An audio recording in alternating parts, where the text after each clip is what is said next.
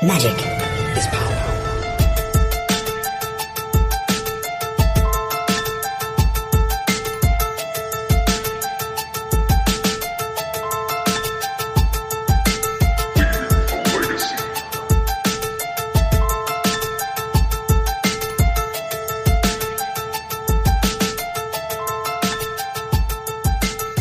Hello, everyone. Welcome to another episode of Leaving a Legacy. My name is Patrick. I am your legacy newbie. With me this week, as always, Mr. Jerry. Me. What is up, Jerry? Oh, not much, Pat. I'm gearing up for snowpocalypse. we got snow Snowmageddon on the way. We're expecting a solid 12 to 18 inches, so I can't wait to uh, get snowed in. I already got like a couple gallons of gas for the snowblower and got a couple bottles of vodka, so we're good to go, man. I'm ready to be snowed in with my kids. It's gonna be miserable. fuel, fuel for both motors. Exactly, Uh, exactly. yeah, I'm pumped. I'm going to play a shit ton of Magic Online tomorrow for Snow Day. Yeah, I mean, if the if the weather holds up, I will play absolutely zero magic because my kids will be all over my nuts. It'll be terrible. So, uh, but yeah, it'll be uh, it'll be it'll be a day with the kids out of school, which is also awful. So everything's terrible. I want to kill myself. Uh, yay, New England. Wow, what a rousing, uh, you know, commercial for fatherhood right there. Actually, I'm just gonna like throw them out in the snow and like they can't really get back into the house too quickly because they have short little legs and like 12 inches of snow should slow them down pretty well. So Just dump them out the second floor window. yeah, yeah, it's it's it's it's safe. You can't see me because this is an audio podcast, but I am doing air quotes. It's safe. I remember I got in so much trouble when I was a kid because my aunt lived on the second floor and we used to jump off her back porch into big snowbanks because the plow trucks would like push all the snow back from the driveway and it would just make this like massive hill that we would just like take turns jumping out the uh, second story window into. nice. awesome. All right, great. Um, all right, so uh, before we get into the uh, into the show, we always want to uh, just mention hipstersofthecoast.com f- for bringing you guys leaving a legacy every Friday to your ears. Uh, you can also find us on the Top Deck app as well. Uh, the Top Deck app was great uh, at Worcester. It is like it is like my favorite MTG app that I have on my phone. Um, getting like the pairings pushed to your phone is so is so critical, and they have like just some really great tools for trading and stuff. So it's definitely worth checking out, and it's totally free, which is also awesome. And if you want to support the show directly, you can visit Patreon.com/slash Leaving a Legacy. You can support the show for as little as a dollar an episode. We have awesome rewards, so check it out. The link is in the show notes. Jerry, would you like to introduce our uh, our esteemed guest this week? Yeah, we got local lands player, I believe member of the New England Real Estate Coalition, uh, Mr. Adam Falls. How you doing tonight, man? Hey Jerry, I'm doing pretty well. How about you? Oh, I'm doing great, doing great. Thanks for coming on. Yeah, Uh, no you've been on. Yeah, you've been on a tear lately. Uh, you top eighted the last uh, Star City Games Worcester, so we want to go into kind of more in depth with you on day two and the meta there. Uh, but you also was it a classic a couple weeks before? Uh, didn't you have some success uh, prior to that?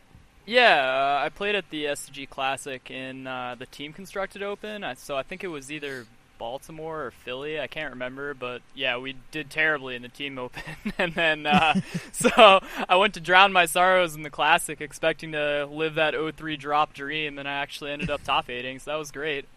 Nice, awesome, and uh, lands both times.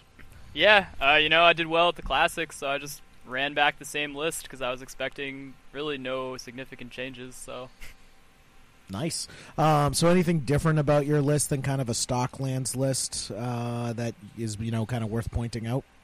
uh, I think it's the main difference is that a lot of people now are playing uh, Drop of Honey in the sideboard, which is a five hundred dollar Porphyry nodes.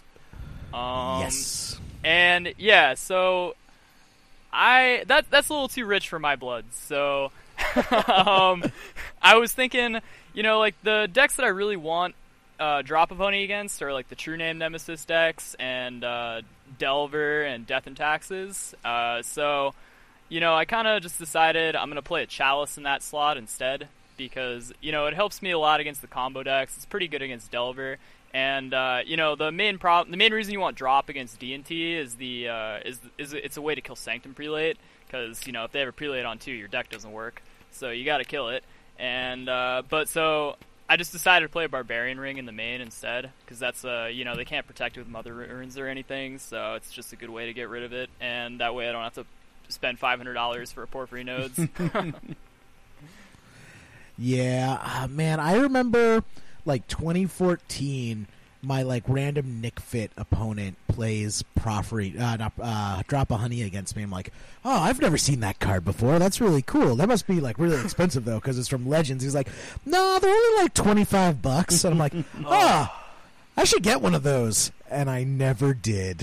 Yeah. Uh, so Jerry, let me tell you about one of my biggest regrets in Magic. Uh, Yeah. So, leading up to the uh, Open, or maybe it was a GP that Jody Keith did really well in with lands, where he was uh, playing Drop of Honey. It was hilarious because he was testing it on stream uh, a couple nights before, and I was tuned into the stream, and I asked him like, "Why do you? What the hell is that card for?" And he's like, "Well, it's it's sweet Japanese tech that they've been playing, and it's uh, mostly for the Death and Taxes and True Name decks because you know we have a lot of trouble beating a resolved True Name Nemesis." And so I was like, "Yeah, you know that makes a lot of sense. I got to pick some of those up." So I go on TCG Player. And I see they're like sixty dollars, and I was like, "What the hell? I'm not paying sixty dollars for this." So I had two of them in my cart, had a long think about it, and then just decided, Nah, it's probably not worth it. Literally that Monday, I go to check the price, three hundred dollars. oh man, yeah, Yeah, so I regret that a little bit. That one haunts me. you miss hundred percent of the shots you don't take, right, Pat? Right. That's a sports ball quote for you. Yep. Yep. Exactly. Though is a puck technically a ball? I think so. is this is this the new debate? Our hot dog sandwiches Oh. is a puck a ball? I'm not even gonna weigh in on that, Jerry. We're just gonna move on. you're not you're not gonna Nope. give any credence I'm to not. this I'm not taking the bait. I'm not taking the bait. That's bait. Fine. Moving on. uh, Adam, can you kind of tell us about uh, your experience at, uh, at at the SCG? Uh, maybe like day one, just some quick highlights. Uh, yeah, man. So day one was uh, actually uh, I have some great stories about day one. So day one was it was pretty. So like I started off the tournament a little rough. I started at the table 340, which was the lowest seed at the tournament. So I was like, hmm, maybe the maybe the pairings board is trying to tell me something here. And so I got paired against uh, I, I got paired against an opponent that was on Grixis Delver, and his whole deck is foil. And he goes, wins the die roll, turn one, Volcanic Island, Ponder, Shuffle, and I'm thinking, all right, there's gonna be a Griselbrand in play next turn. And so I just snap off the Ghost Quarter, and I was like, please be Delver. And uh, so he says no search, never draws another land, and dies. And so you know that was a that was a great way to start the tournament. But uh, yeah, so I played against Delver in round one and two, beat them both. Uh, this, my second round opponent was playing this really cool uh, America Delver brew, and he was he had like an enlightened tutor sideboard. So game two, he dropped an ensnaring bridge, and I was so confused. Uh, but you know, I ended up getting there, and then round three, uh, I lost a Food Chain. Uh, Food Chain's is a pretty tough matchup, and uh, you know, this one haunts me a little bit because uh, basically game one, he made some Griffins, and I really I have a lot of trouble beating like recurring Griffins because they just block Marit Lage forever. And uh, so he so he made some Griffins, and I just died. And then game two, uh, I had a hand that you know could go for the loam plan, but also had access to the 2020, so it was a pretty good hand. And but he had a Deathrite Shaman, so and I, I couldn't remove it. So I was sitting there like, okay, do I just jam this and hope he has nothing, or do I sit here and draw, hope to draw Punishing Fire before he draws Food Chain? And so I figured that that was bad for me because he's a blue deck. So I just went for the combo. He didn't have it and died. Uh, so that was great. And then uh, game three, uh, this one this is a, this one is kind of a weird decision because so game three, my opening hand is uh, you know like I've got an exploration, uh, the depths, the stage, and two lands that don't have any utility. They just made mana. And I was like, all right, this hand does absolutely nothing except make it 2020. So I'm going to keep it, and I'm going to kill him. And so then, you know, I go like exploration, it resolves. So I'm like, all right, he's got no force of will. Let's do this. Play out my lands, pass the turn. He plays a Death Deathrite Shaman, and and like the net turn after he like casts a Ponder does nothing, and then he shuffled the Ponder. So I just lay out the combo and say go, and he just plays a land and passes, and I'm just like, oh man, he has the Edict. So, uh, so I had a long think about this, and you know, like he did nothing on turn three, and he basically did nothing on turn two. So I'm really sure he has the edict, but I didn't know if I'm supposed to just like hope I draw into both a punishing fire and a loam to like get going, and then lose to surgical, or if I should just make the 2020 and just you know hope he's pulling the most insane bluff ever. And so I made the 2020, and I died uh, shocking. And you know, I was I was really I was kind of disappointed about that because I wasn't sure if I should make it. You know, like because uh, you know if I do that, there's really no recovering if he has the edict because I didn't have any utility lands, I didn't have a loam, I didn't have a punishing fire. So once he once he edicted my 2020, the rest of the game was just elementary. It was over. But you know, like so, I'm not really sure if that was correct, and I, have been thinking about that a lot in the past few days. But mm. um, yeah. But so then, uh, actually, right after that, uh, th- this is this is probably my favorite match of the day. I played against uh, Oops All Spells, right? So you know that, that should be a horrible matchup for lands. You know, like they are like a turn one combo deck that I basically can't interact with, and uh, so my opponent, we sit down, we have a nice chat. He's like fumbling with his cards a little bit, so I assume he's like a newer player, and so I just kind of think he's playing Burn. And so I keep a hand that's like a good hand against burn. Like it has double crop rotation. And then my opponent goes Gitaxian Probe you, Chrome Mox, put Pact of Negation under it, pass the turn. I'm just like, all right, this is not looking good for the home team. Uh, what is that start? Yeah, so I'm real confused, and then he just passed the turn. I'm like, all right, okay. No lands, Chrome Mox, Pact Negation. Yeah, so I'm it's real like confused. I have no idea what he's doing over there. Like, is he gonna go like ancient tomb show and tell hive minds? I don't know, man. So I'm like, all right, everything's on the table, but all I know is that he's a Chrome Mox Pact of Negation deck, so I need to make a Marit Lage really fast. And uh, yeah, so I play out some lands. He just draws and passes for a couple turns, no lands, and then uh, eventually he goes Petal, Dark Ritual, Exile Spirits Guide, Cast Balustrade Spy, and I was like, all right, I know what we're doing over here.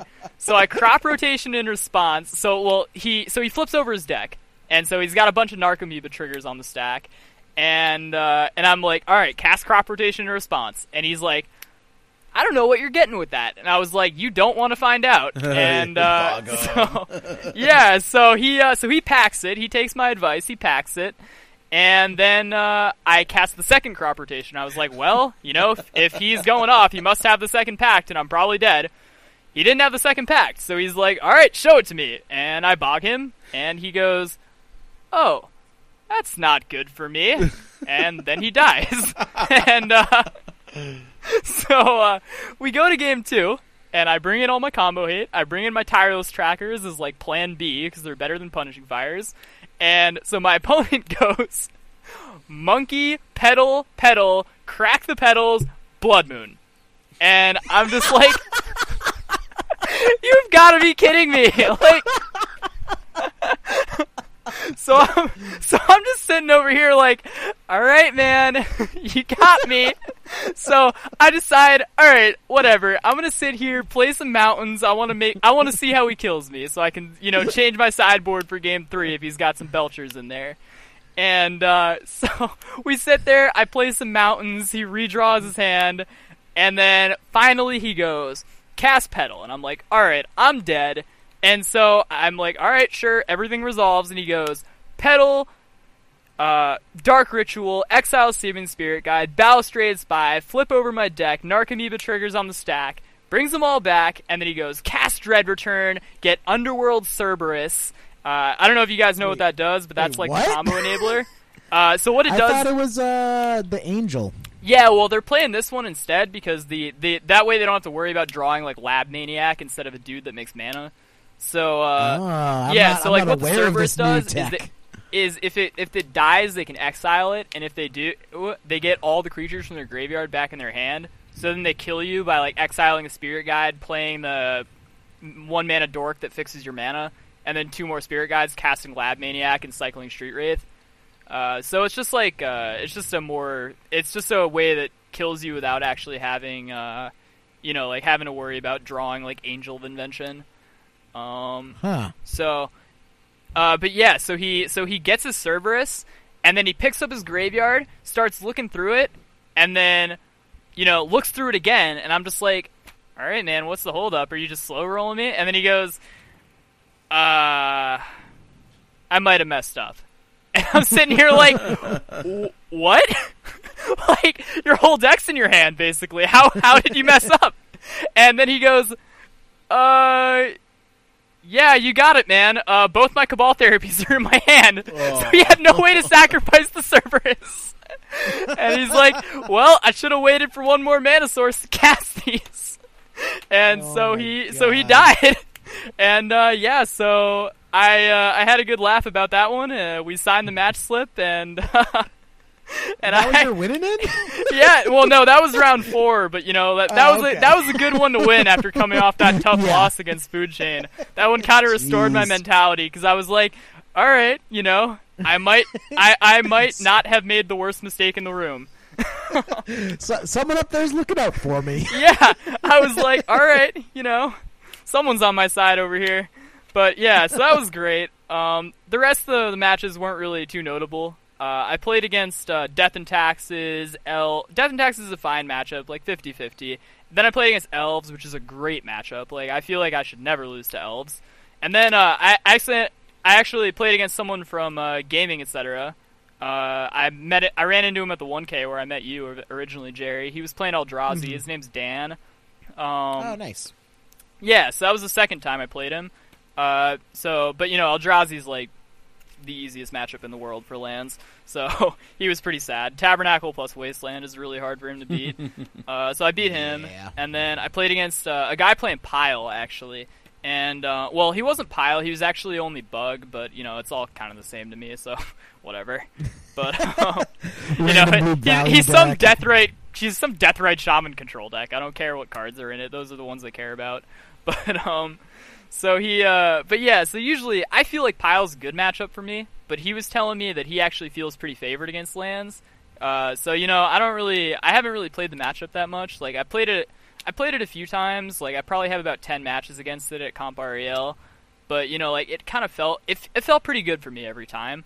But uh, this guy definitely should have beaten me. We actually ended up drawing. Um, he he very handily won game one, which is usually the game I should win, uh, because he just had a bunch of death Deathrite shamans and I played really bad. um, I made a I made a really bad gamble and ended up like exposing my loam. I shouldn't have gambled because uh, I had a loam in my hand, and if I discarded it, I would have been kind of screwed. And so I cast the gamble and discarded the loam. Uh, he exiled it, and I died. so I felt really silly after that one. And then, um, and then in game two, uh, well, he he pretty much had me locked out. Like he had multiple Deathrite shamans. My my loams were surgical. My punishing fires were surgical. And you know, I'm just sitting there like, all right, well, I'm just gonna sit here until he kills me because maybe he'll mess up. And then uh, the stars aligned because I tapped out or I tapped some lands for Tireless Tracker, and uh, which you know I, I was threatening the combo on board, but he had a Wasteland, so I could never make the Marit Lage. And he uh, so when I cast the Tracker, he saw like oh he can't copy the Dark Depths now because he tapped out for the Tracker, so he Wastelanded the Dark Depths, and I was like, yeah. Deal, because that like kind of gave me an out because that let me, you know, draw another Dark Depths to combo, and then he edicted the tracker. So now I'm like, okay, edict down. I just got to draw Dark Depths, and I'm back in the game. Ooh, yeah. And uh, yeah, and I, I drew the Dark Depths, and he died. Uh, he had he had a Baleful Strix, but I you know untapped and gripped it, and uh, so he couldn't respond Yeah. and died. But That's that's a useful lesson because a lot of people think of like overextending into a board state, but it's also possible to just overextend your answers. Like he he almost had a lock on you, and he just kind of blew it all. Oh, on, yeah, uh, man. I- I was know, locked out of the game. stuff. Yeah, like, and it was it was he was a very good player, and so he knew immediately when he did it. Like he passed the turn, or he uh, so he cast the edict, and then he goes, "That was a huge mistake, wasn't it?" And I was like, I was like, "Yeah, man, you probably just messed up, but I doubt it'll matter," and it ended up mattering. So he was he was beating himself up for that one. So I ended up winning. I ended up winning game two with like three minutes on the clock. So we just we just drew in game three, and uh, so I got a I got a draw when I absolutely should have got a loss. That was a tough one for him. So uh, you know, I felt bad for the guy because like he he knew he knew immediately that he messed up. Like I think it was just a spur of a moment thing. Cause, you know, it's round eight. He's probably pretty tired. I was pretty tired, so I think his I think he just went on autopilot and decided like this is my answer. I got to do it, right? So, Right. but uh, Yeah. That's rough. So that was round eight. What about round nine? Round nine, I played against uh, Grixis Delver again. Uh, this, he was an, uh, this nice guy from Canada. Actually, he drove like ten hours to be there. His name was Tim. Uh, but we're X one and one at this point, so we know we're both locked for day two. Uh, so you know, even even with a loss, I'm like, okay, whatever. Uh, but I end up winning because Grixis Delver is a pretty. I, I feel like it's a pretty good matchup for me. Uh, a lot of Delver players have been telling me they they actually feel fine against lands. But you know, like I I haven't really played it that much from the other side. Uh, but you know, when I play when I play against Delver, I'm pretty happy to see that. So I would I think it's pretty good for me. But yeah, so I, I beat this guy. Uh, I think I beat him 2-0. I don't really remember anything from the match. I just remember he was a nice guy from Canada. And uh, so yeah, I finished day one at X one and one after that loss to Food Chain, and uh, yeah, I was I was pretty happy with that. Uh, even though you know I had a I had a draw and a win that I probably didn't deserve, but you know hey, that's what they say. It's like you, you can't top eight on on uh, skill alone. You have to have luck during the day. I too. mean, I mean, it's true, man. Like you, you're never gonna top eight a 15 round tournament unless you run hotter than the sun. Like that's just exactly. like you need you some things need to align in your favor just because like statistically it's just so hard to top 8. I Yeah. mean, you can you can say you don't believe in luck and everything factors in, but I don't know. I just I just think uh, you can maximize your chances, but things have to go right for you too. Yeah, like I feel like just being a good Magic player is, uh, you know, like I feel like skill in Magic is just setting yourself up to get lucky, right? Like- right. That's a great way to put it. Yeah, you know, you, you use your skill to get yourself in those positions where you can benefit being lucky as often as possible. Yeah, exactly. Like if you if you maneuver the game into a state where you have two outs that you can rip off the top of your deck instead of one, that's your skill shining through. And you know you can you can still win if you're if you're lucky and you and you hit the one outer after you you know disabled the second out by making a misplay. But you know if you're not lucky, you're not going to draw an out anyway, so it doesn't matter. exactly. uh, awesome. So, uh, what about day two? So, this was the event that uh, caused quite a bit of controversy because day two, I think Grixis was like 25%, and then factoring in the other mid range Deathrite Shaman blue decks, like Deathrite Shaman blue base decks made up close to 35% of the room. Yeah, absolutely. And uh, you know, I was really happy about that because I, you know, like even though Deathrite Shaman is really tough for lands to deal with, the decks that Deathrite Shaman go in are pretty good matchups for me. So, well, I feel I feel that way anyway. Uh, but so I, I'm very happy to sit down and play against Deathrite Shaman. Uh, so you know, like I was I was feeling pretty good about it when I looked at the uh, day two statistics and saw all the Delver decks. I was like, all right, yeah, man, this is gonna be good for me. Uh, so I was feeling pretty good about that. The thing that I wasn't feeling good about is uh, it's actually Pat's fault. Um, so uh, yeah, so I, for you guys that are listening, if you listened to the cast last week, uh, Pat probably told you about how in round nine he played against this young aspiring burn player who uh, it was his first. Nice kid. Yeah, it was, nice it was kid. his first What a gleam in his eyes. it was his first tournament, and he was just psyched to be there, playing his winning in for day two. And Pat didn't even want to be there. Pat just wanted to go home. And you know Oscar what? the Grouch. Yeah, you know what? That guy is one of my friends who I drove up to the event with. And so when I was listening to the cast on Friday, I lost my mind. I was laughing so hard I almost had to pull over because this guy had no idea who he was playing against. And so Pat just Pat just crushes his dreams when he doesn't even want to be there. And just looking like a sack of shit, just so upset. and then but you don't even understand you. not only was that not only was that bad for alec that was bad for me because i had to hear about it all night about how he lost this tragic win in in his first tournament to a blue red delver player and I'm just sitting there like, you know, man, I don't know who I don't know who did that, but I'm really sad you lost because that really sucks. So I'm I'm wishing the worst That- on that whoever is knocked this guy out a of bitch. contention. And then little do I know, I hear about it on uh, the next Friday. so you know, Pat, that's uh, it's all your fault. It's all your fault. You ruined my you ruined my day one I- experience. Listen, he he did kill me with Oh, Barbarian Ring one game, so he you know All right. so the funny thing is, is that when we were leading up to this tournament, this was his first major event. So he was asking me for like deck building advice. His original list had like four mm-hmm. barbarian rings it in it, and was playing like two fetch Oh, lands. shit. And I was like. Listen, man, you got to play more fetch lands because Searing Blaze is like one of the best cards in your deck. So you want you want to have like the maximum ways to turn it on. So I was like, you should cut some of these barbarian rings. Like, don't play them because they make your price of progress worse, and just play a ton of fetches so you can play Searing Blaze. So I loaned him a bunch of fetch lands for the event, mm-hmm. and he was like, you know what, man? I'm gonna cut one fetch land and play the Miser's Barbarian Ring because I just I just love this card. And you know, like at the end of round nine, he comes over to me and he's like, "I lost," and I was like, "Oh, that sucks." And he goes, "But listen." Let me tell you about Barbarian Ring. I st- I st- I think it's a reasonable include in most burn lists personally, as like a one. Yeah, like as I a mean, one-off. you know, he made a strong case for it with that one. So, uh, you know, I might consider it more in the future. I just, you know, I was immediately thinking like, you know, Miracles isn't in the metagame, so you don't need Barbarian Ring, and uh, you know, and it hurts your price of progress, you don't want it. And then, you know, he stole Right, that game right. against Pat with a Barbarian Ring. So, he was he was so just to expand a little bit more on our match. He was super nice. Um, I still I was telling him I still think that he's this might not have been. it- we, I felt like we had a pretty good rapport after, even after the game, but I, I We told him, thought you had a "Man, good I- I rapport through like the tears. Burn is through the dream crushing. I still feel like Burn is probably yeah. I still feel like Burn is probably slightly favored in the matchup only because they're just a faster burn deck than Blue Red Delver is. You know what I mean? Like they're able to kill people faster, and there's just cards in my main deck that are just Yeah, how there's do those like I- at feel? least six How do those blanks in my main deck that I feel can't. against Burn? Yeah. my probes my probes are terrible. My my price of progresses are awful. Like it's just there are just cards in my main deck that are just dead against him.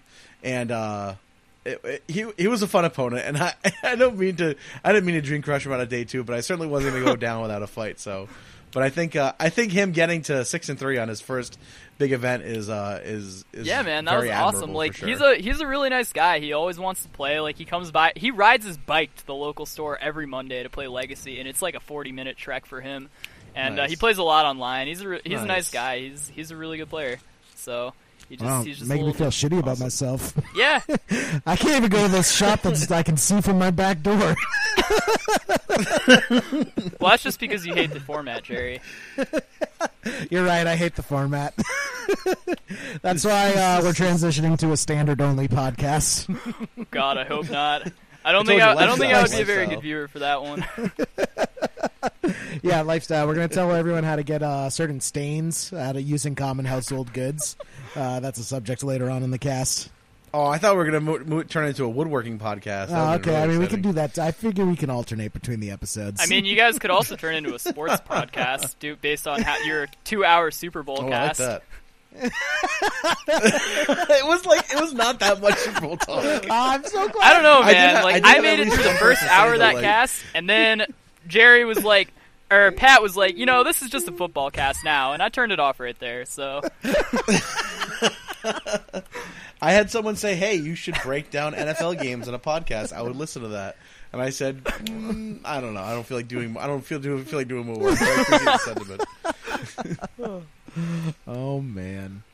Jeez. All right. So, all right. Where where were we? We we went on a wild tangent. We did. We I mean, did. that's just one of those stories that has. To be. So to that be was day one. But uh, Oh, it's true. It's true. I'm I'm loving from the other side. it's like uh, the butterfly effect. Uh, all right. So you showed up. You were loving the stats on day two because it was a Grixis playground. yeah, Uh, how how how things go?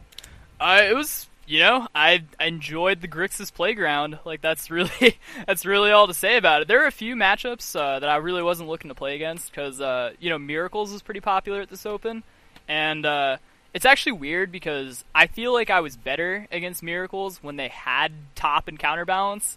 Uh, because at the time we were playing mage, we were playing main deck Boseiju to beat that, so we would just crop rotation for, for Boseiju early in the game, and they couldn't really do much game one if you did that. And uh, but now we don't have Boseiju anymore, and they still have counterbalance. So if they establish like counterbalance plus Jace, we just die. Like there's no winning, and uh, yeah, so it can be pretty tough. Like I, I'm I, my stats against Miracles leave a lot to be desired. I don't think the matchup is as bad as my stats would indicate, but you know it, it's it's tough. Like really, our line to victory is a lot of you know we got to kill every white source in their deck and then go for the 2020, or you know draw a Sylvan Safekeeper, hope they don't have a counter spell and make the 2020. So it's it's tough. But uh, so I was I was really thrilled about all the Deathrite Shaman decks, but you know Miracles was going to be kind of a beating if I ran into it. Uh, so that was like the matchup that I was dreading. That was pretty popular in day two. Um, there's only a, there's only one other lands player that made it though, so that was kind of disappointing. And I don't think he ended up doing very well. So I was unhappy to see that, but that's life. Yeah, I, I I'd be really interested to see the data and like how the lands players played out because lands typically is thought of as a check for the uh, Grixis Delver in particular. I know Blake has uh, made points, uh, very good ones, about you know the matchup isn't as close as it used to be. Grixis Delver has gotten some tools lately. Yeah, like that helps the matchup.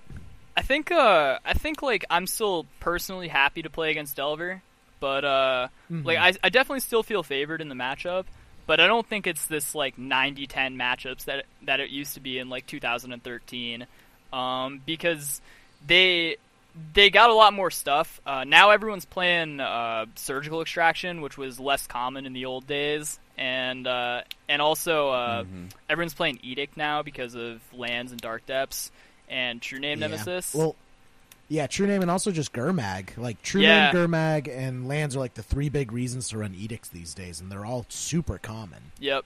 And so like th- they got a few new toys, and even True Name is really good against us too because we just have no way to interact with it other than Tabernacle.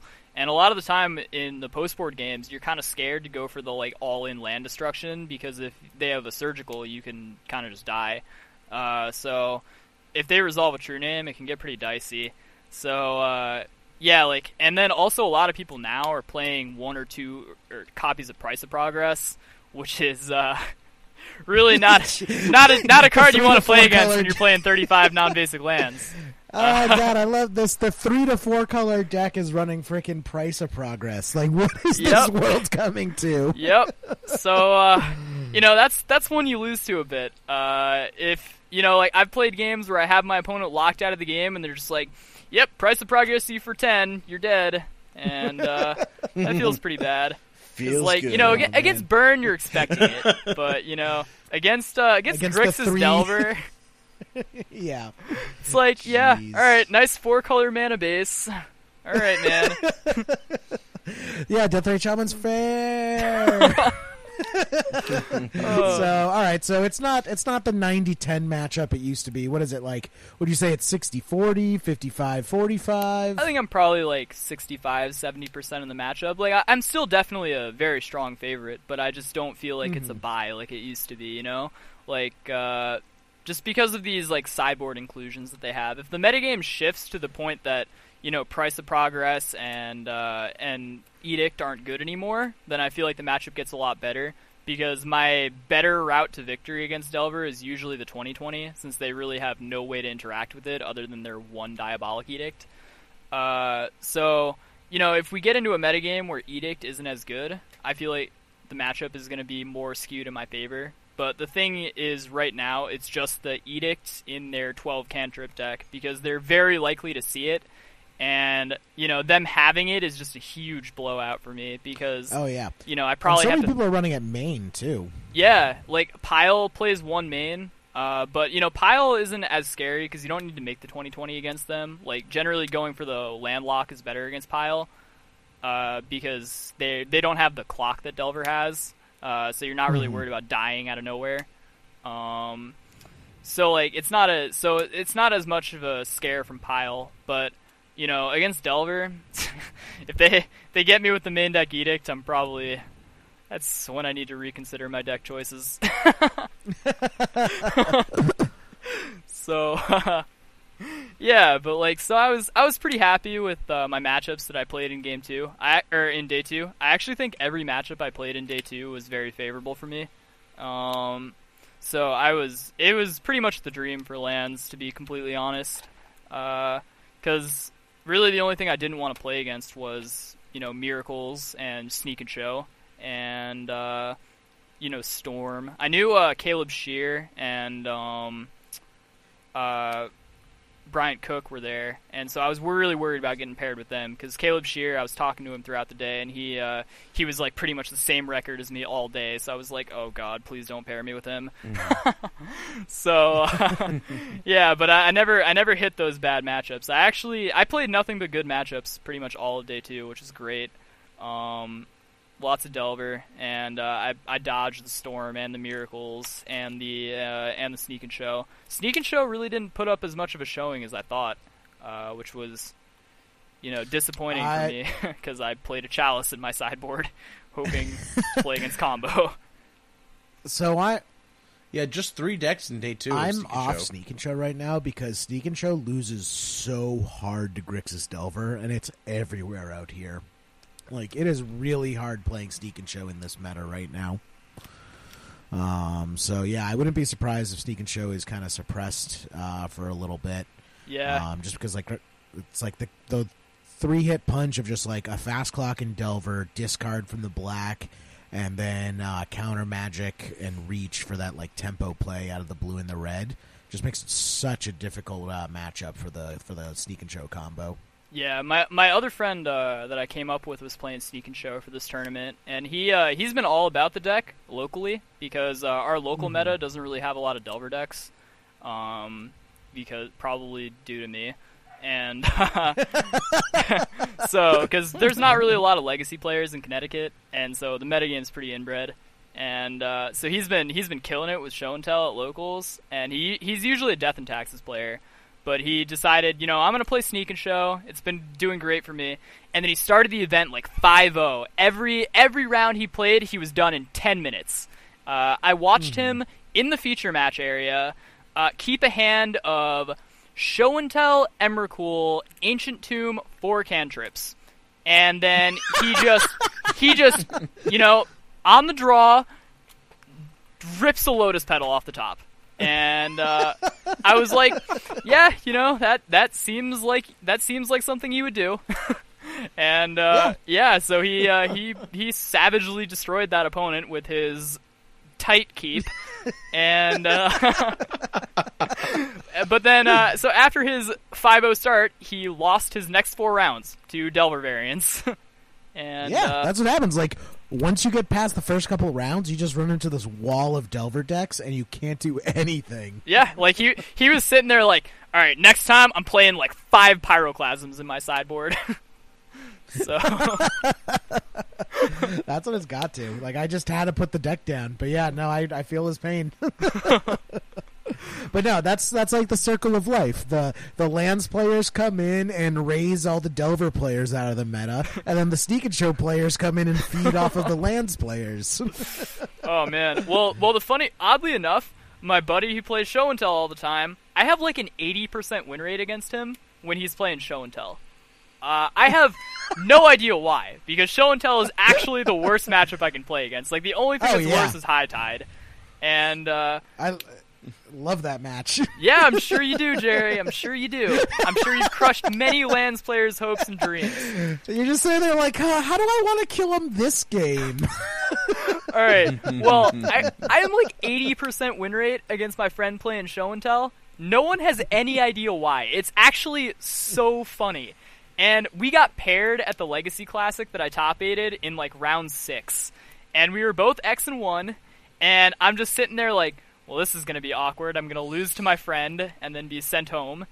And then I beat him in two in my 10% matchup. And uh, I actually killed him with a Krosan Grip on his Blood Moon. And uh, to make the Marit Lage kill him, which was pretty sweet. And yeah, so he he is in disbelief uh, over how annoying lands is to play against because his two losses in the classic were both to lands, and uh, but yeah, like But, uh, it's a that just shouldn't happen. but yeah, that's that's rough. I, I scratched my head at that. Yeah, like I don't I don't get it either. But like we played at locals a while ago and he just, you know, swiftly 2 0'd me. So I think it's just kind of Mm-hmm. a fluke thing. He gets very unlucky sometimes. Yeah, yeah, that's the nature of the deck. Yeah, I mean, it's a combo deck. Like I Uh, feel like if you're going to play a combo deck at a 15 round event, you got to run really hot. So, Yeah, you do. Truth. So, uh, so when did you know you were uh, locked for top eight? Was it a nail biter at the end? I was a nail biter at the end. I had to win out uh, pretty much all day in day two. Be- well, not all day. Uh, I was X one and one all until round thirteen when I actually got paired against elves, and uh, I knew what he was playing, um, and because I saw him, I saw him in his match against Noah Walker, and you know I was uh, I was feeling really good when I got paired against him. We get called to the feature match area, and I'm like, all right, sweet, I'm gonna beat this guy in the feature match. It's gonna be great. And uh, yeah, and then um, he just swiftly 2 0'd me. Uh, my feature match was over in 15 minutes. Uh, I never did anything actually. like he uh, he just killed me on turn two in game one, and then in game two I had a sphere, so I'm feeling really good. And then he just he just beat me anyway. so that was a, that was a humbling experience. That was a humbling experience. I didn't feel too good about that one. But uh, you know, that's life, man. You know, sometimes your opponents just are very they're very good players and they have a good draw and that's enough. So I went down against him, and then uh, my next two rounds were must-win scenarios. Uh, so that was that was kind of stressful. But you know, I went into round 15 against Noah Walker, and uh, you know, I'm I'm a jerk, so I got paired with him, and I was like, "Hey man, I'm super happy to play against you. Do you want to concede to me?" Because he was locked anyway, and uh, so oh my uh, god! yeah, so oh he my god! so believe it or not, believe it or not, he declined. I have no idea why. Why? I don't know why he wouldn't want to be on the draw every round of the top eight in his Grixis Delver deck. Like that just seems fine. So Oh, hilarious! I mean, sometimes you ask, "Do you expect the concession?" and you you're under the assumption that your your friend is going to concede to you. Oh no, we weren't friends. know, I, I've I've sat next to this guy at a lot of events, but I've never played him before in my life. So Uh, oh no, I'm I'm, you know. I'm just casting shade at Pat right now. I'm just casting shade at Pat. Uh, you know, what? I'm appreciating being under your shade right now. It keeps me uh, out of the sun. Uh, I, I feel none of I feel none of your pressure, Jerry. Because if you want to win from me, you have to step up and take it like a man. All right, that's what you have to do. Uh, shaded by the palm tree of emotion. Earn, earn your win, my friend.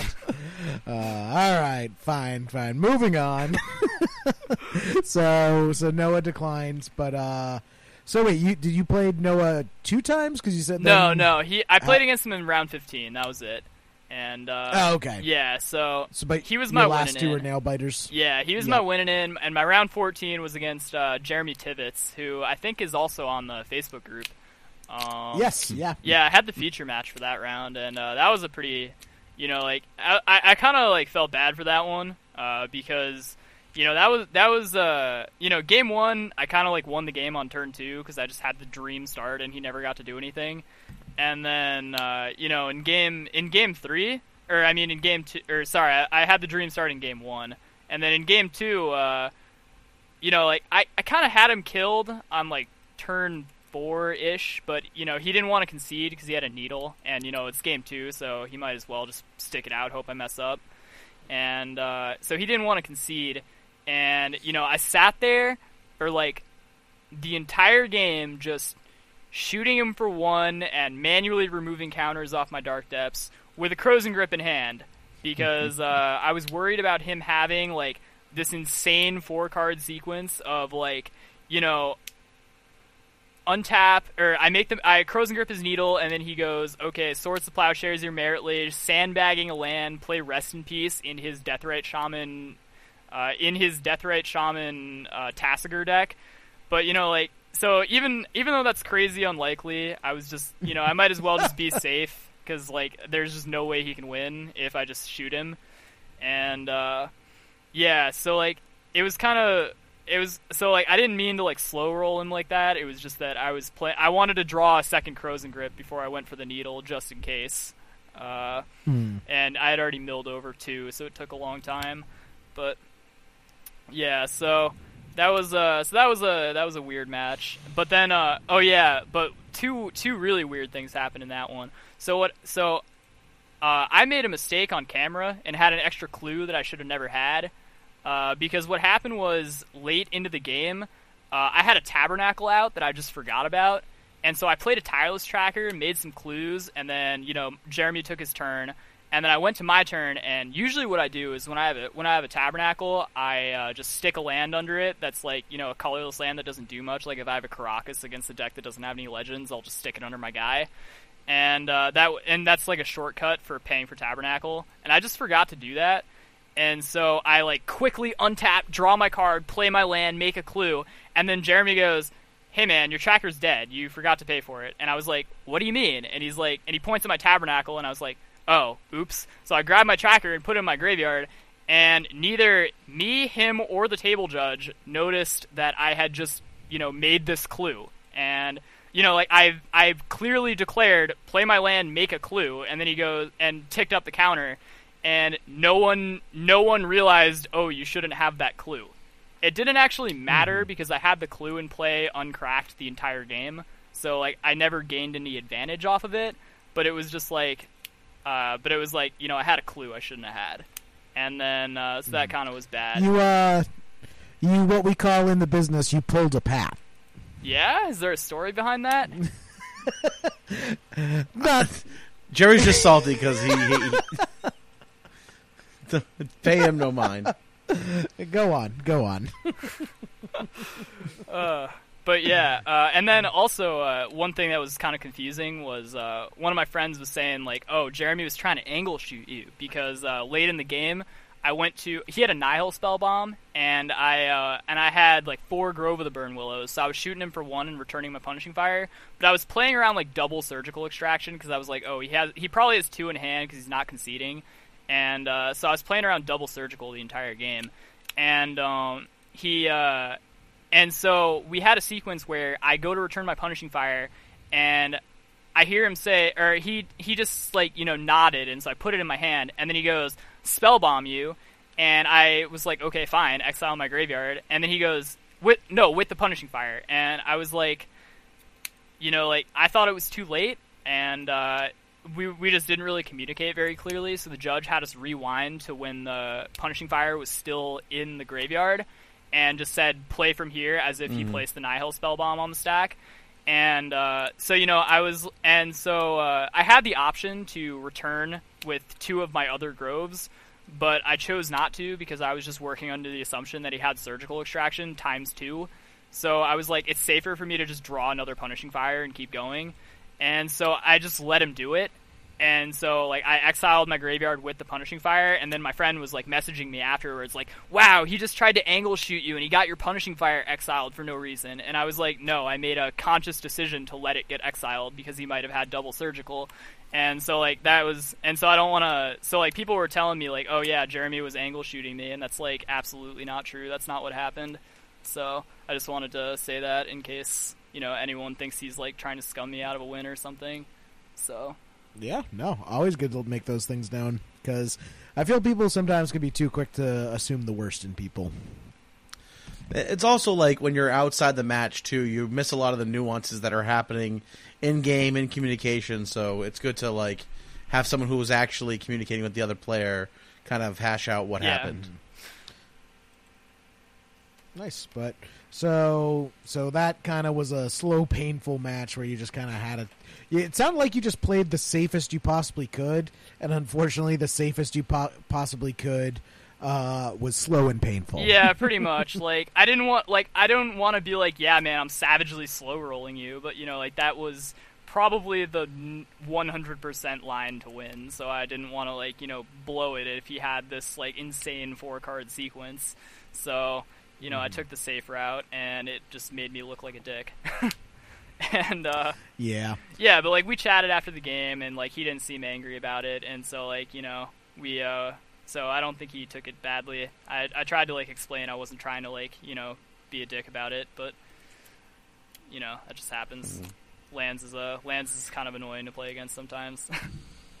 Yeah, especially when you're Yeah. in that like you can't concede because then you're out. Like you have to play it out scenario. yeah, It's like I mean, like, you're I don't- forced to like, he definitely sit there should have having your played it nails out. pulled. yeah, like because I yeah, mean like well, for sure. Like you don't, you can't concede there because then you just lose. Yeah, absolutely. Uh, oh yeah, man. So I played. So yeah, like pretty much again, the only like non-Delver decks I played actually were uh, Jeremy and uh, I played against the Elves player in round 13. But every other every other round that day was Delver, and that was great for me. Uh, so I played against Jonathan Rossum in round 10. He was saying like, "Oh yeah, man, I don't play much Legacy," and uh, so we were talking about humans for a bit before the game. And you know, as soon as he said I don't play much Legacy, I was like, all right, so he's playing Delver or Sneak and Show. And uh, so I had another I had another sweat when he went Volcanic Island Ponder Shuffle, and uh, he was playing Delver though, so I got lucky on that one. Um, so I beat him. Good, good. And then uh, I played against Tarek Patel, who was playing Bug Delver. Uh, Bug Delver tends to be a little bit harder because Tarmogoyf is a very annoying threat that doesn't die to Punishing Fire. Uh, so, you know, like that that matchup's a little bit harder, but I still feel like it's very good for me. And uh, he actually ended up playing a Bitter Blossom in uh, in game two, or maybe game three. I think it was game three. He ended up playing a Bitter Blossom, which was, uh, you know, it was. I was talking to my friend who came to the tournament, who was playing Bug Delver as well. Uh, he was playing Bitter Blossom in his sideboard, and uh, he was actually watching our game, and I was telling him like I don't think Bitter Blossom is good against lands uh, leading up to the tournament because uh, you know my best route to victory against Delver is you know Tabernacle and Wasteland effects, and because you know Punishing Fire just doesn't doesn't do anything against Tarmogoyf, and so I got to go after your lands. And so, you know, tab- so we got into this weird holding pattern where I had a Marit Lage and a Tireless Tracker protecting it from Edict, so he couldn't attack with his Tarmogoyf for his Bitter Blossom tokens because he would instantly die on the crackback. Um, and I was just sitting there, like, trying to draw Tabernacle, and I eventually drew the Tabernacle, and he died. Well, I didn't draw the tab- I draw I drew Crop Rotation, but he didn't have the Force of Will, and so he died to it.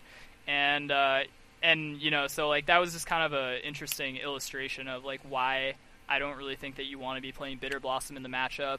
Um, but I, I actually ended up I actually ended up saying that, and you know, my opponent took it like like he was like, yeah, man, like don't don't tell me that because I didn't ask for your advice, and like which is very reasonable. And you know, I kind of felt like a I kind of felt like a dick because like I was directing that at my friend who was standing directly behind him. um, so that so yeah, Oh. so you know, then I then I like looked like an asshole, and I had to like quickly explain like, no, no, no, I'm talking to him, not you. and uh, so I kind of I kind of felt bad for that one too, but um, you know, that's life, right? So and then uh, so then I played against uh, I played against another I played against Rudy Briksza, who was also playing uh, Rug Delver, or I mean uh, not Rug, uh, Bug Delver, and uh, you know he was game one he just lost because he uh, kept uh, he kept five that had only one land and I wastelanded it and he died, and then um, and then you know game two he just dismantled me like he had like triple surgical and a uh, the one mana uh, counter a sorcery that surgicals if you have delirium. So he hit my loams oh, with that. invasive Yeah, surgery. yeah. So he invasive surgeryed my loam, hit me with like the triple surgical, and uh, so yeah, basically just made me look really silly in game two. And so then we go into game three, and I'm like, oh man, this is gonna be bad. Because he's like, he's talking about how like he plays a lot of lands, and he's he's very familiar with the matchup, and he never loses to lands.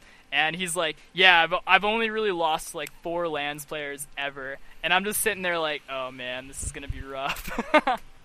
and then uh, we go into game three, and my hand was absolutely perfect. I had the turn two Marit Lage with Sylvan Safekeeper backup. and uh, Damn. yeah, so that was pretty hard to beat. so uh, yeah, so he died, and uh, I I was like, all right, yeah, make that five. I'm on the board. so uh, so that felt kind of good, but uh, yeah. So you know, it's I feel like against Delver decks, your best way to win is the Marit Lage because like even though uh, even though they play like a lot of uh, they play like a lot of disruption. A lot of the time, uh, the loam plan isn't really as good in the sideboard games because they're playing surgical, uh, usually in numbers, and so it's like difficult to play around. Uh, so sometimes you just gotta jam it and hope they don't have it. But like the but the dark depths plan is safer because then if you you know make the Marit Lage and they have the edict, if you draw a loam, you can just reassemble and do it again, and they probably aren't playing two edicts. So I feel like so I usually go for the dark depths plan against uh, Delver, and so I, I was pretty thrilled when I opened a hand that had the turn two Marit Lage. so, um, yeah, and then I played against Ben on elves, and then Jeremy on uh, on his uh, on his Esper Stoneblade or Esper Deathblade, and then I played Noah Walker in round 15 on Grixis Delver, and uh, then I went to the top eight and played another Delver deck. And uh, I played against the guy who actually ended up winning the event, uh, Drake Sasser, I think was his name. Uh, he was a really nice guy. Uh, he was like, "Yeah, this is my first uh, major tournament top eight. So I was like, "Oh yeah, man, congrats!" So I like felt, so I was like, you know, I was I was pretty hyped for him. And uh, then he just destroyed me with Price of Progress because he was playing two of them. and yeah, so that felt Jeez. bad. Uh, you know, like so I kind of, you know, like I was I was really I had high hopes because you know the, the top eight was pretty stacked for lands. Like we had like five Delver decks, me, an Eldrazi deck, and and Miracles. I didn't want to play against the Miracles deck playing main deck back to basics, but everything else in the top eight was super good for me. So I was like looking at it and I was just like, yeah, man, I I can I can put one in the books. I was really I was really excited. And then Drake just crushed my dreams. I felt like uh, he he was Pat. he was basically Pat.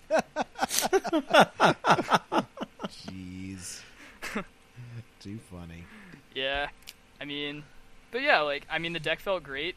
I played a string of very good matchups, and yeah, so it was. I felt like it was a good deck for the tournament because you know I knew Grixis would be pretty popular, and so I was like, yeah, I'll save this mm-hmm. up again. Nice. Uh, so running it back and any events coming up? Um, not really. There's not really any. Uh, there's really nothing local to me going on that I know about. Uh, so I think the next event that I'm thinking about going to is actually modern at uh, GP Hartford because that's like right in my backyard. But yeah, like I'm always looking for legacy stuff near me, but there's not really a, a lot of legacy in Connecticut, so it's kind of tough to. You know, like really, my my best options are actually to drive to Massachusetts or drive to uh, Bearded Dragon in New Jersey. Mhm. So like when there's stuff coming up, like I try to go to it, but it's like you know I don't want to go by myself, so it's kind of hard to like you know rally people to go with me. yeah. All about finding that play group. yeah, man. Awesome. Sweet. Uh, well, any other kind of thoughts uh, about kind of the day two meta, maybe legacy going forward from your perspective? Yeah, um, I really like. So, I want to. I, I know you guys have like beaten this horse to death, but I really want to talk about Deathrite Shaman. like, I know, I know that's probably like it's probably like the last thing you want to hear, but you know, like I, I just want to say that like I, I really like. I feel that Deathrite Shaman is a very, very, very powerful card that is probably too powerful for Legacy. However, in the same vein, so is Brainstorm. Like Brainstorm is a format defining card that's in like half of the field and it's extremely powerful. Like I really don't think that you should be saying, "Oh, ban Deathrite Shaman" because it's, you know, ubiquitous when Brainstorm is, you know, just as just as played and, you know, even more powerful probably. And like, so I think like the main argument against Deathrite Shaman is that blue decks get to play both Deathrite Shaman and Brainstorm, which is a valid argument. But you know, like without Deathrite Shaman, I feel like the metagame doesn't really get much better because you know decks that Deathrite Shaman provides main deck graveyard hate against, like Reanimator and Dredge and lands. Uh, get a lot stronger, and you're gonna go back to the old like 2012 era of playing like seven pieces of Graveyard Hate in your sideboard, which I really think like stifles the development of the format. So I think that like Deathrite Shaman is really really powerful, but I don't think it should be banned. Um, and so like I see a lot of people that are talking about like oh 25% of the field was you know Deathrite Shaman decks or 35% of the field. Like how many of the, how many of those decks are playing Brainstorm? You don't see any you don't see any arguments against Brainstorm for being too for being too highly played. And so like I really think that Wizards needs to chill on the ban list and just like you know give it some time. Uh, I really don't agree with all these calls for death Deathrite Shaman being banned. All right. I'm not going to debate you because it's beating a dead horse, but uh, get the fuck off the cast. I'm just kidding, man. I'm just kidding. Uh, all right, well now now I know Jerry's never talking to me again, so we got that going for me. JK Law, JK Law. Uh, so, so in other news, uh, we had a big piece of news this week, guys. Everyone kind of went crazy earlier in the week uh, with some Dominaria leaks. Did you guys check it out? And by earlier in the week, do you mean last week? Because that. Well, I mean, from the week. perspective of the people listening to this cast. so in the perspe- perspective of the people listening, it would be two weeks ago. No, no. This is this is this I is mean- like this panache thing again. But uh, regardless, what? And that you don't understand how it works. regardless, uh, it was a couple days ago. It was a couple days ago. Yeah, sure. it, it happened. It happened this month. It happened this month. It happened in 2018. We can confirm that. Uh, some Dominaria leaks. Well, we haven't talked about it yet, Pat. So, what are your thoughts?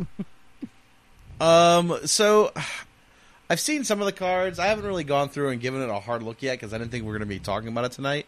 Um, some of the cards seem pretty good. Uh, actually, I was listening to um, Eternal Durdles podcast, which is also hosted on Hipsters, and I've I know Nate. I met him in Vegas, and um, uh, so I, I was and I was able to meet the other castmate, and I, I wish I could remember his name. He introduced himself to me at uh, at Worcester, and I forget your name, and I apologize so much.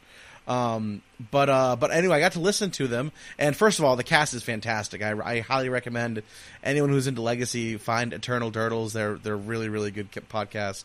Um, and they uh, they were talking about Karn as being a possible player in Legacy, um, like a like a like a Legacy Affinity style it deck. feels powerful. Um, I so that's mean, it. f- Yeah, I mean it's four it's four mana, which really in Legacy means it's yeah, it just mana, lends to be which is being interesting. powered out so quickly. Like it, it looks scary just looking at it. Right, right, and uh, it's cool. Like the it gives you card draw, which in those colorless decks you really don't get that much of. You really don't get any of, really. So that's pretty neat. Um, the uh, the Mox Amber, I think, is like actually really overrated. I don't think it's gonna be a very good card um, in Legacy. Like it might be, it might find its way into like I don't know, like a like a test deck just for a little um, added like free spells kind of thing. But I really don't think that it's gonna find a spot in many decks. Like the only time you can turn it on is when you have a legendary creature Mm-hmm. in play. And like it's not going to go into sneak and show because if you have a legendary creature, You're already winning. You don't need you don't, you don't need the mox. And like if you're in reanimator, you have a legendary creature, you don't need the mox, even if you're on like the tide spout plan.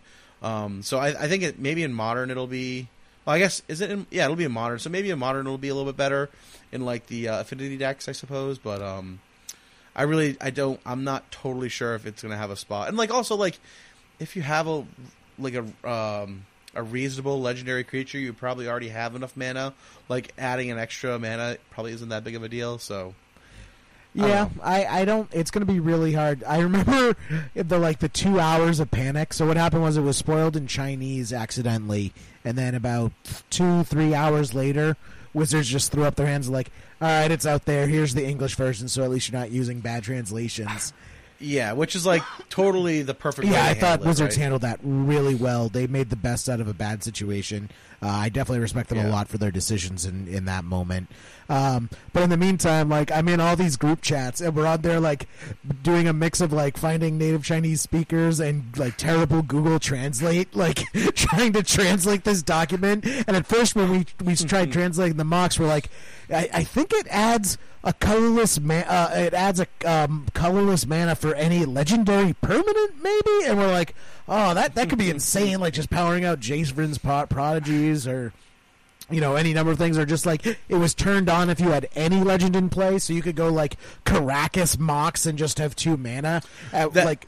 That's what I was thinking. Like maybe Mox, maybe Mox Amber is like might be better in like Death and Taxes. Believe it or not, just because like they're on the mana denial plan, which is nice, but they also like have uh, Thalia, which are legendary. So maybe maybe it's you could find a place in that deck. I but I, I even that I, Yeah, that's rough. I find probably suspect. yeah, that that's kind of rough. Um, but yeah, so I was just trying to think of de- like existing decks that have like legendary creatures that once they're out there you haven't already won Oh, the game. yeah. Like once Griselbrand hits, like it's pretty much like you know you don't need um, you don't need another Lotus Petal Right. essentially. You know. Yeah, um, I mean, it's just know. unfortunate it doesn't get turned on by lands. Because if it like made a colorless mana, if you had a legendary lands, like that would go in so much. Like Dark Depths would turn it on, Karakas would turn it on, uh, like Boseiju was would turn it on. So that that's just a little too good. Um, but yeah, I can see that. I don't really think there's a spot that I can see for it in uh, Legacy. Agreed. Um, I did like Damping Sphere too, which is kind of like uh, anti storm hate, which is a two mana artifact, and if a land is tapped for two or more mana, It's like everything hates. produces- like it hates out so many random it, decks. It, pro- it produces a it produces a single colorless mana instead of any other type and amount, and each spell a player casts costs one generic mana more to cast for each other spell that player cast this Mm-hmm. turn, which is r- pretty interesting actually. Like it makes um, it makes Flusterstorm I think unplayable, right? Like. Isn't that what happened? well, I guess like No, well, no, it because I guess it's each. It's not like the copies don't cost you card, right. Doesn't cost you mana, but I mean, it um, does make Storm uh, much difficult just getting a Storm count up. Like every. Co- eh, Right. That's the thing, though, is like we're talking about it with people. It's not as good as uh, we kind of first expected it to be. Just thinking about it in practice, um, just Mhm. because you know having uh, lands tap for only one colorless instead slows them down, but it's not like terrible. Like at first we thought it was it, it taps for zero, like that's how the original spoiler was. Um, and we're like, Oh. oh, that's Yeah, that insane. Yeah, if it's like, oh, all of a sudden these lands like don't tap for any mana, but like making Mhm. ancient tombs only tap for one is good, but they still have the ancient tomb, so you're slowing them down. You're not stopping the problem. And then with the storm, it's like yes, each spell keeps getting more expensive, but they can still play them. It's not like Aethersworn Canonist that just completely locks them out. So like Yeah. it kind of like it does a lot of stuff okay, but it doesn't really do anything like super well. Uh, Right. Adam, were you going to say something? Yeah, like I actually feel like dampening, or I feel like the damping sphere. What what was it called? Damping matrix, damping sphere, damping sphere. damping yeah, sphere, I actually yeah. feel like it's not that good. Which I think Storm is- at all because uh, if you want to play a hate bear for Storm, you're better off with something like Aethersworn Canonist because, or uh, because the thing is like Mhm. if you have something like damping sphere, they're not really going to be able to go off anyway. And so it's not better than an Aethersworn Canonist because it's not a clock. And if they're trying to go off, the first thing they're going to Mhm. cast is Echoing Truth anyway. So it doesn't really matter. Like it's Yep. just a more. It's basically just a colorless hate effect, which you can already find in like Chalice of the Void or uh, Sphere of Mhm. Resistance, which are pretty much equally effective because it's very hard for a storm to go off through either of those. And you know, if they do Mhm. need to go off, the first thing they're going to do is Echoing Truth it, so it's not actually going to help you. I kind of well, you know what I was thinking too. Like, and again, these are these are now that I'm thinking about it a little bit closer. This is kind of a neat uh, answer for a lot of decks uh, to colorless Eldrazi or mud style decks, um, where they're or cloud, you know, like post style decks. Like it's something I could play in Blue Red Delver if I was really worried about someone at my local F and M who's always on Cloud Post and blows me out. Um, it's just a cool card to have for that. But I think you're right. Other than that, like it's it's not uh it's not super The- great, but it is it's nice that it's colorless mana, so it it fits in the deck any it super matches up well against is elves because it shuts off Gaea's Cradle and Glimpse of Nature. Yeah, So I actually didn't that- think about that. That, yeah, it's really good against elves. But the thing is, Grafdigger's Cage is already really what good against elves, anyways. Uh, yeah, but they can still win through. They can, Grafdigger's but they can win- They can just make a Yeah, but of they can win through this too.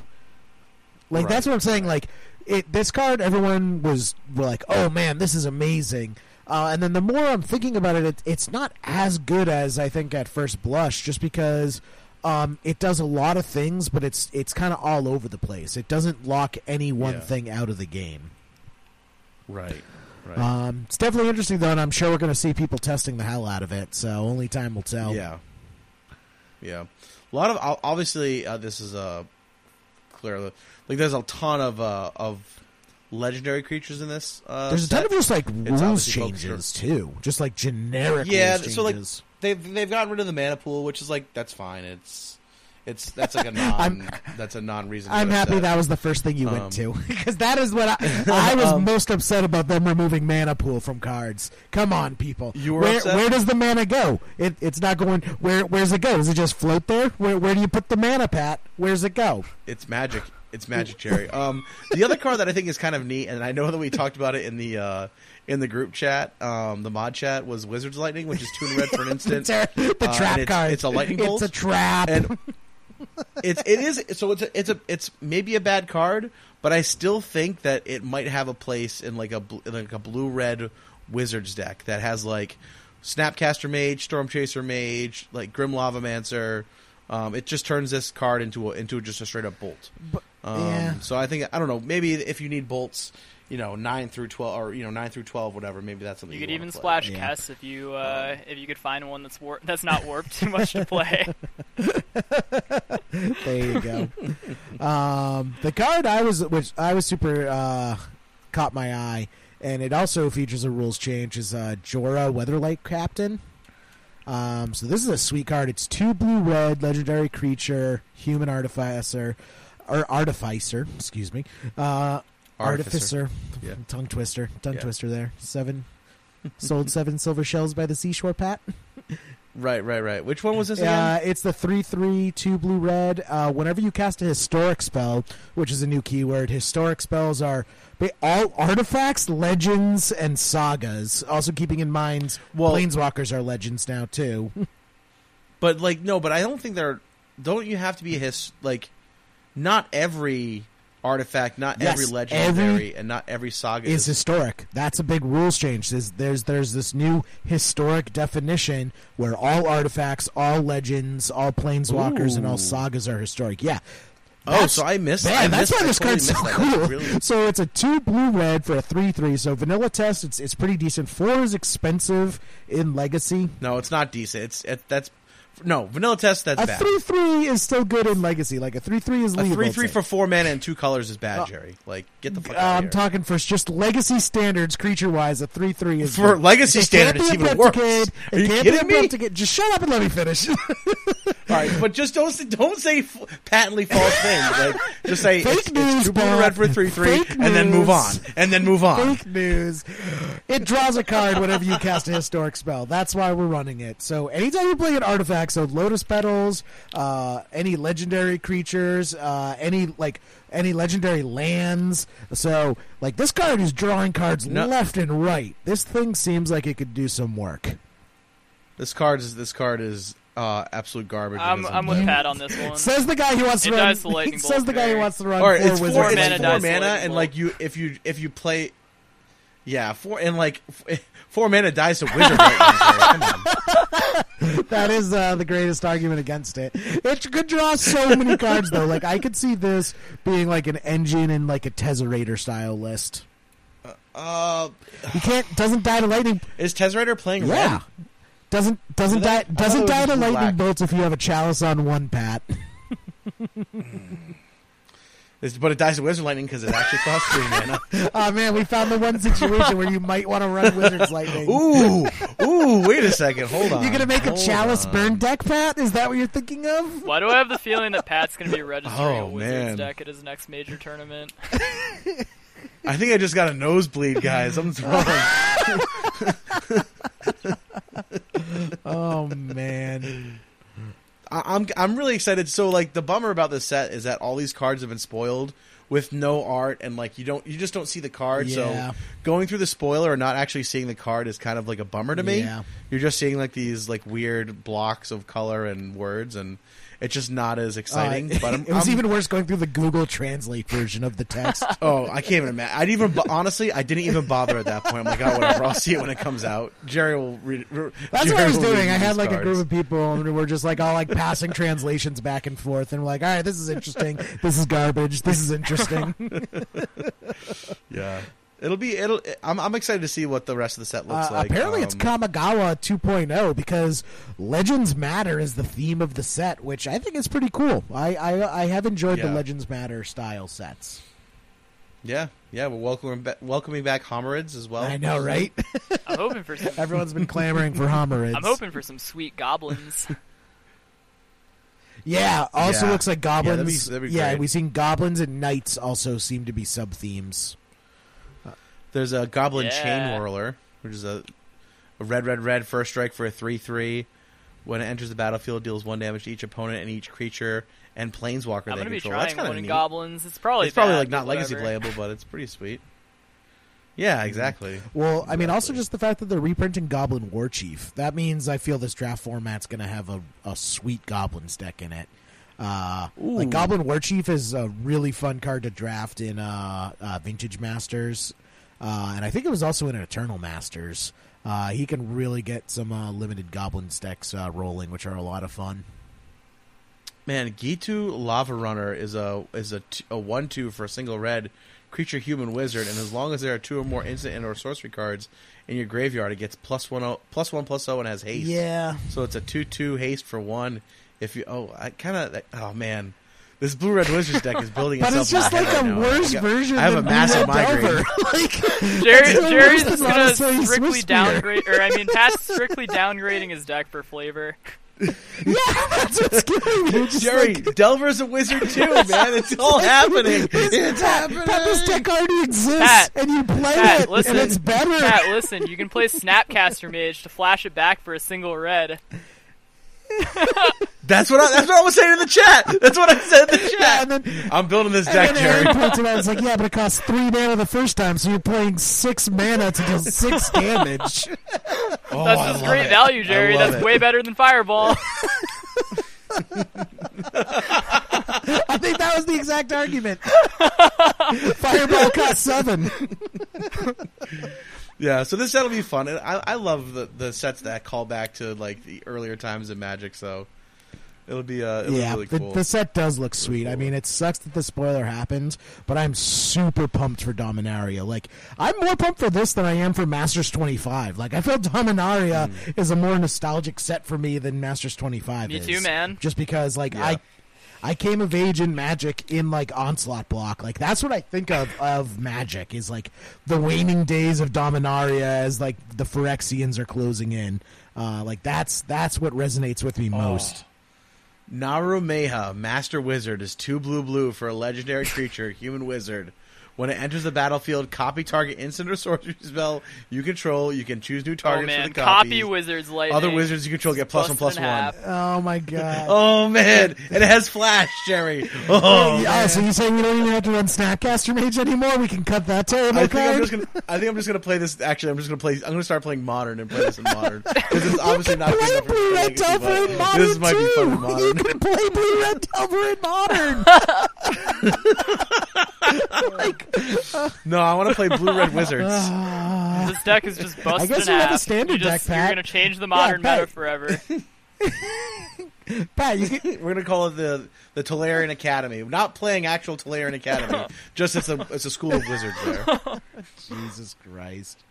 Um, the other cool card is uh, the Nefarious Lich reprint with Hexproof. Did you see that? Oh yeah, So yeah, yeah. Why don't you read that one off? Uh, I don't have it in front of me. I'm just remembering it. But uh, that this card's a sweet callback because Nefarious Lich uh, was an actual old, old legacy deck called Nourishing Lich.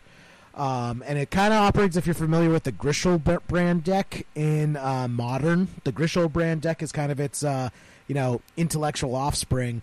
Uh, Nefarious Lich was this card from Odyssey that whenever you would gain life, you draw a card, and whenever you would lose life, you would either exile a card from your play, graveyard, or hand. And it's a oh, this is the legendary enchantment. yeah, and it about? says you can't you can't lose yeah, the game. it's three black black for hexproof. You can't lose the game Whenever you gain life, draw that many cards. Ooh. Yep. Ooh. Whenever you lose life, for each one life you lost, exile a permanent you control or a card from your hand or graveyard. Hmm. And then, so eventually, what happens is because you can't lose the game, but you have to exile whenever a permanent or a card from hand or Mm-hmm. graveyard whenever you lose life. Eventually, it gets down to the point that you have to exile a nefarious lich.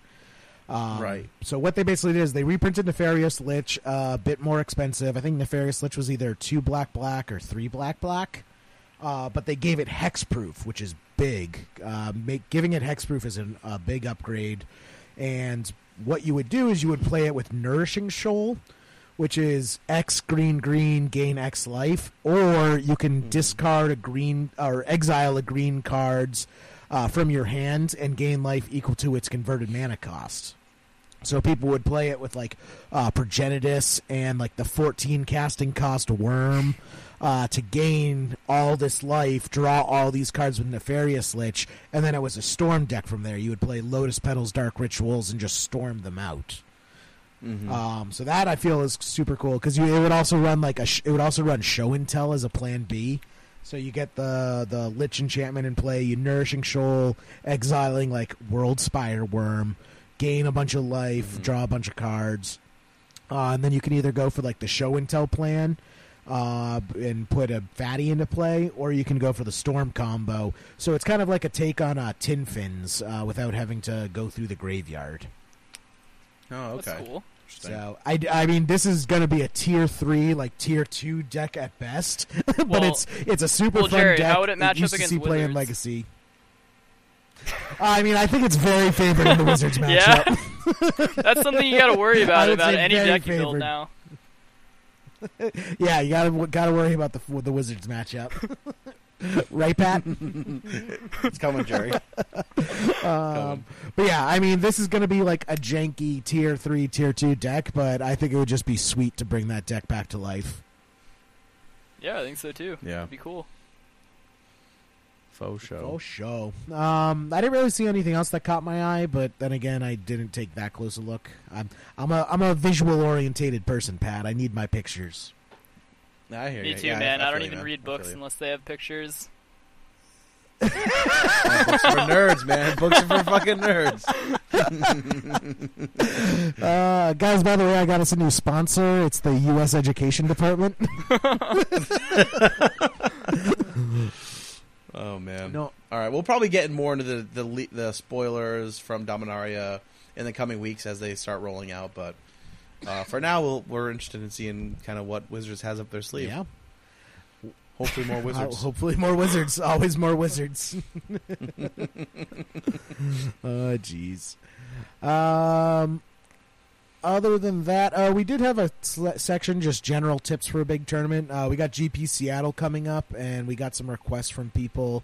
Uh, just you know, got any tips and tricks, Adam, as far as how to have a good tournament day? Uh, yeah, man. So uh, I can tell you from experience, uh, the best thing to do is get a good night's sleep because I have never done that and I always regret it.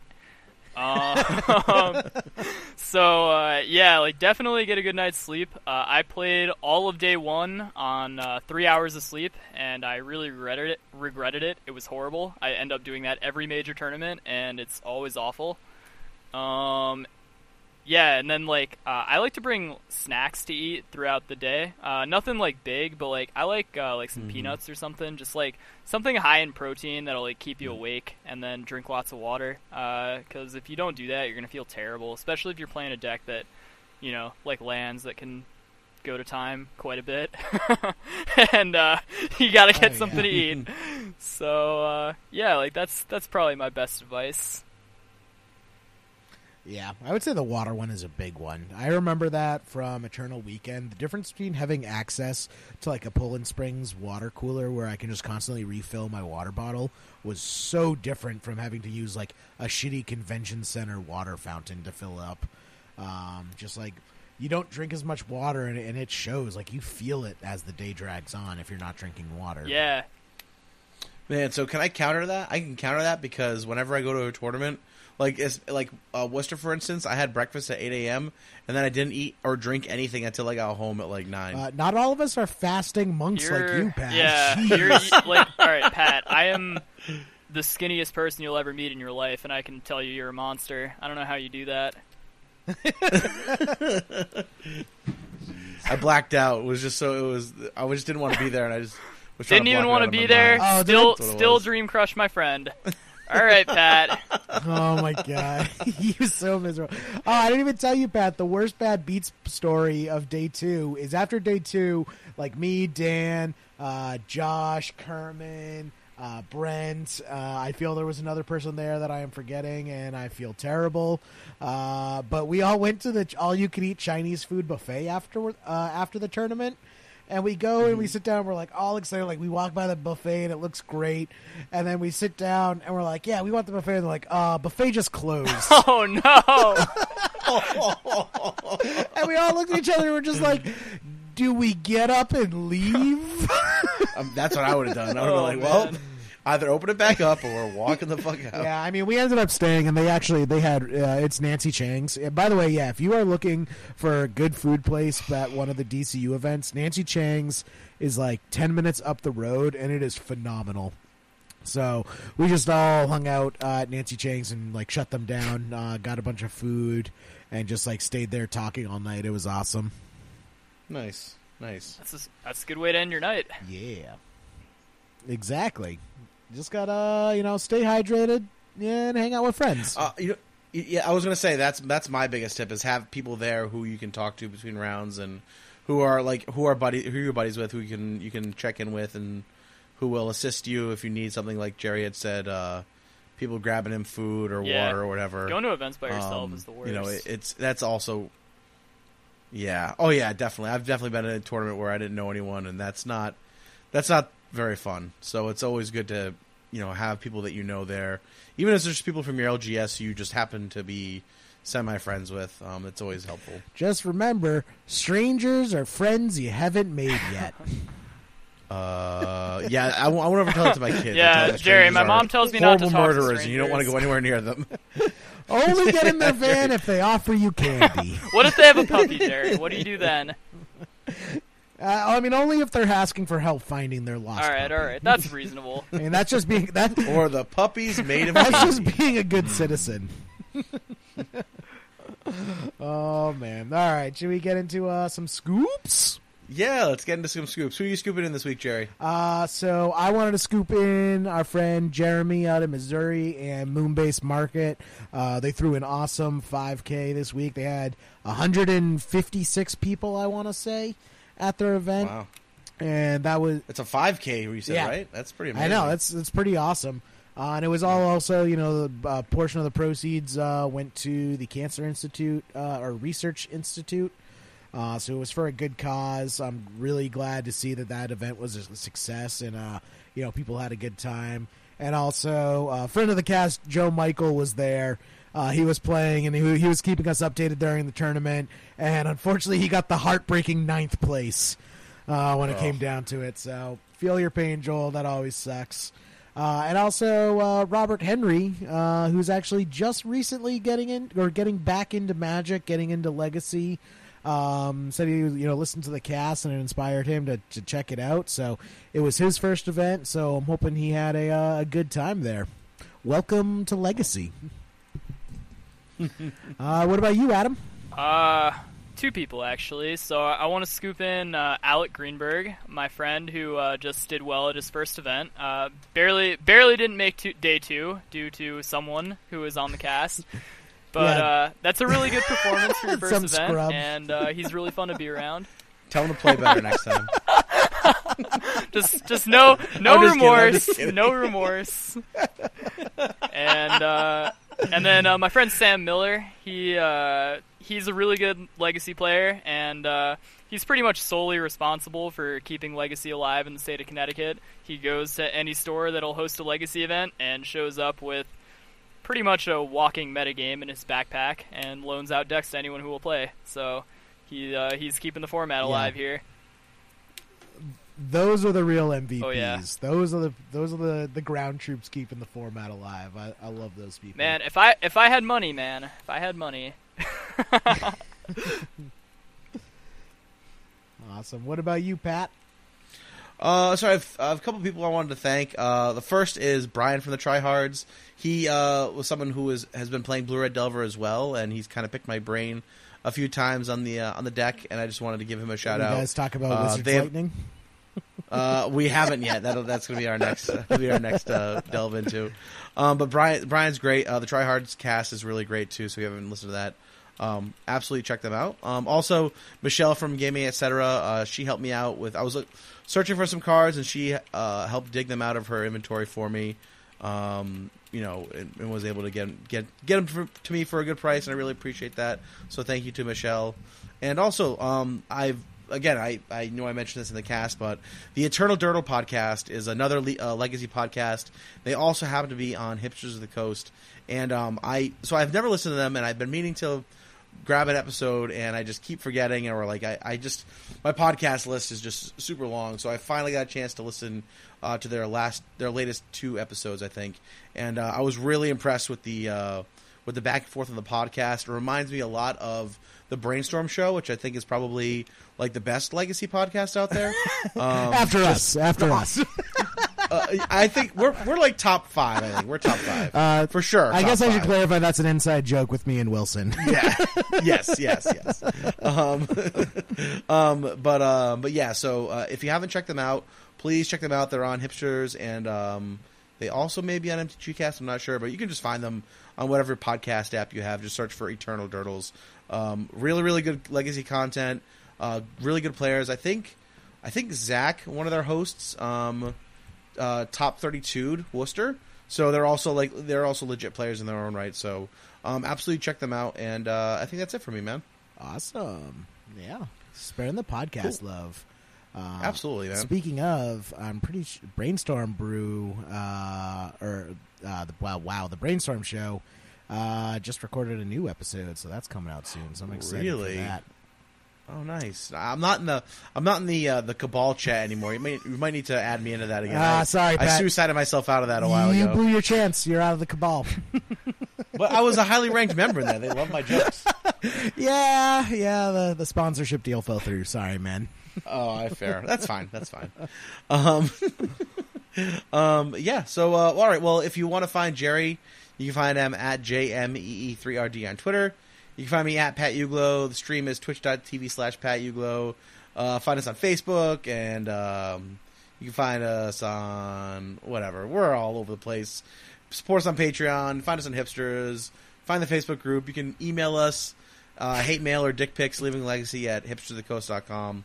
And uh, and that's it. Yeah, Adam, do you have any social media that you use that you want to kind of shoot Uh, out there? I don't really use social you, media, are you off the grid? If you want to add me on Facebook, like, you know, Adam Falls, but yeah, like you it, no- it's gonna be no real difficult to profile, find me. Adam So Falls? Oh. you know, you might want to save yourself some I saw you have time. like seven posts going back to 2010. Uh, All right, So, well, and- uh, and you're also on the you're on the the Leaving Legacy page too. So if someone wants to Yeah. tag you there, you might find Yeah, it at some point. You can you can find Adam in a cabin in the woods of Connecticut. You could just you got to find Adam at the at like and in the top eight of a Yeah, major there you tournament. go. That's all. yeah, exactly. Just win, be be better at Magic, and you can meet him. That's all. Uh, awesome. Uh, all right, we got some jokes. Pat, Pat, there were some good ones added the other day. Like, uh, there's there's been some quality jokes added to the list that made me chuckle at work. So I I appreciate it. They're they're they're getting much better. You guys are doing a good job. Uh, okay, Do you have the list, Pat? roll it. I have the list. Yeah, You have the list. I do. The number is fifteen. I regret that it's a D twenty.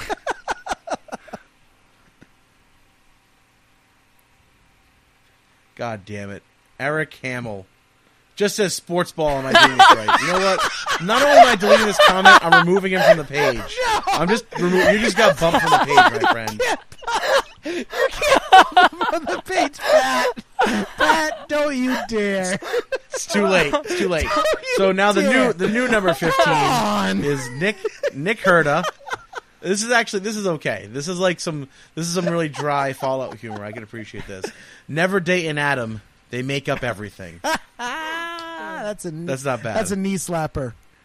That's not Uh, bad. let me get one more. Let me get. It's like Pringles. You can't stop. Just get, let me get one more All joke. right. Um, What's the next one? let's see. Uh, all right, Liam Broad. He he said he's pretty new to the group, so he doesn't know if any of these have been used. So he'll fire them off. They can't be as bad as what we've had. So uh, he's got a couple in here. So we'll, we'll, we'll get, you're gonna get three for here, Jerry. oh boy. Uh, did you know the first French fries? These are, these, so the, I guess some of these are actually more facts than jokes. did you know the first French fries weren't actually cooked in France? No. They were cooked in Greece. Ah. Uh, let's see. Uh, I just watched a documentary about beavers. It was the best damn show I ever saw. I don't get it. Please explain. What do you call a factory that sells passable products? Passable products. Yeah, Uh, what? a satisfactory. A what? A satisfactory. Ah, wait. A satisfactory. Uh, it. I don't. Hmm. Jerry, this hurts having like listening to you trying to figure out this joke. A sat like a sadist, like like a sadist. No, like oh, your performance, Jerry. I assume your performance at most jobs is satisfactory. Yes. That's That's the joke. that's generous, but yes. yeah, well, yeah. So passable. Uh, uh, all right, I'm starting to understand. I'm picking up what you're putting down. Oh Jesus! All right, this is why I hate this game. This is wor- this is more painful than the song game, which wasted hours of my life over three years.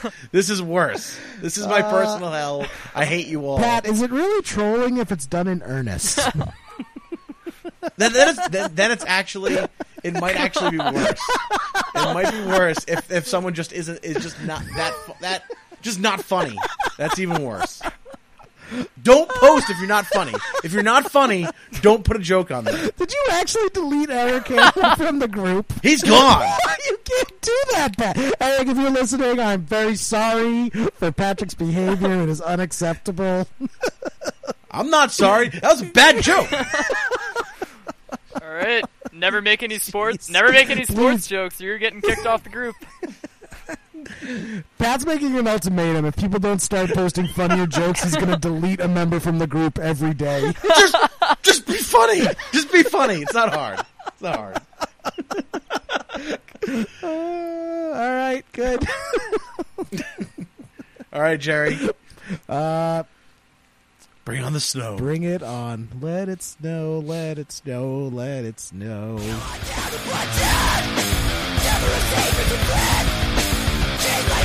Never